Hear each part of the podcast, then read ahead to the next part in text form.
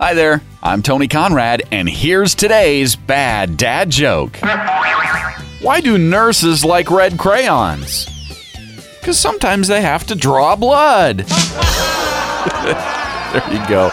Do you know any nurses? Tell them that joke uh, and then tell them about this podcast, would you please? You doing that'll help us grow our audience.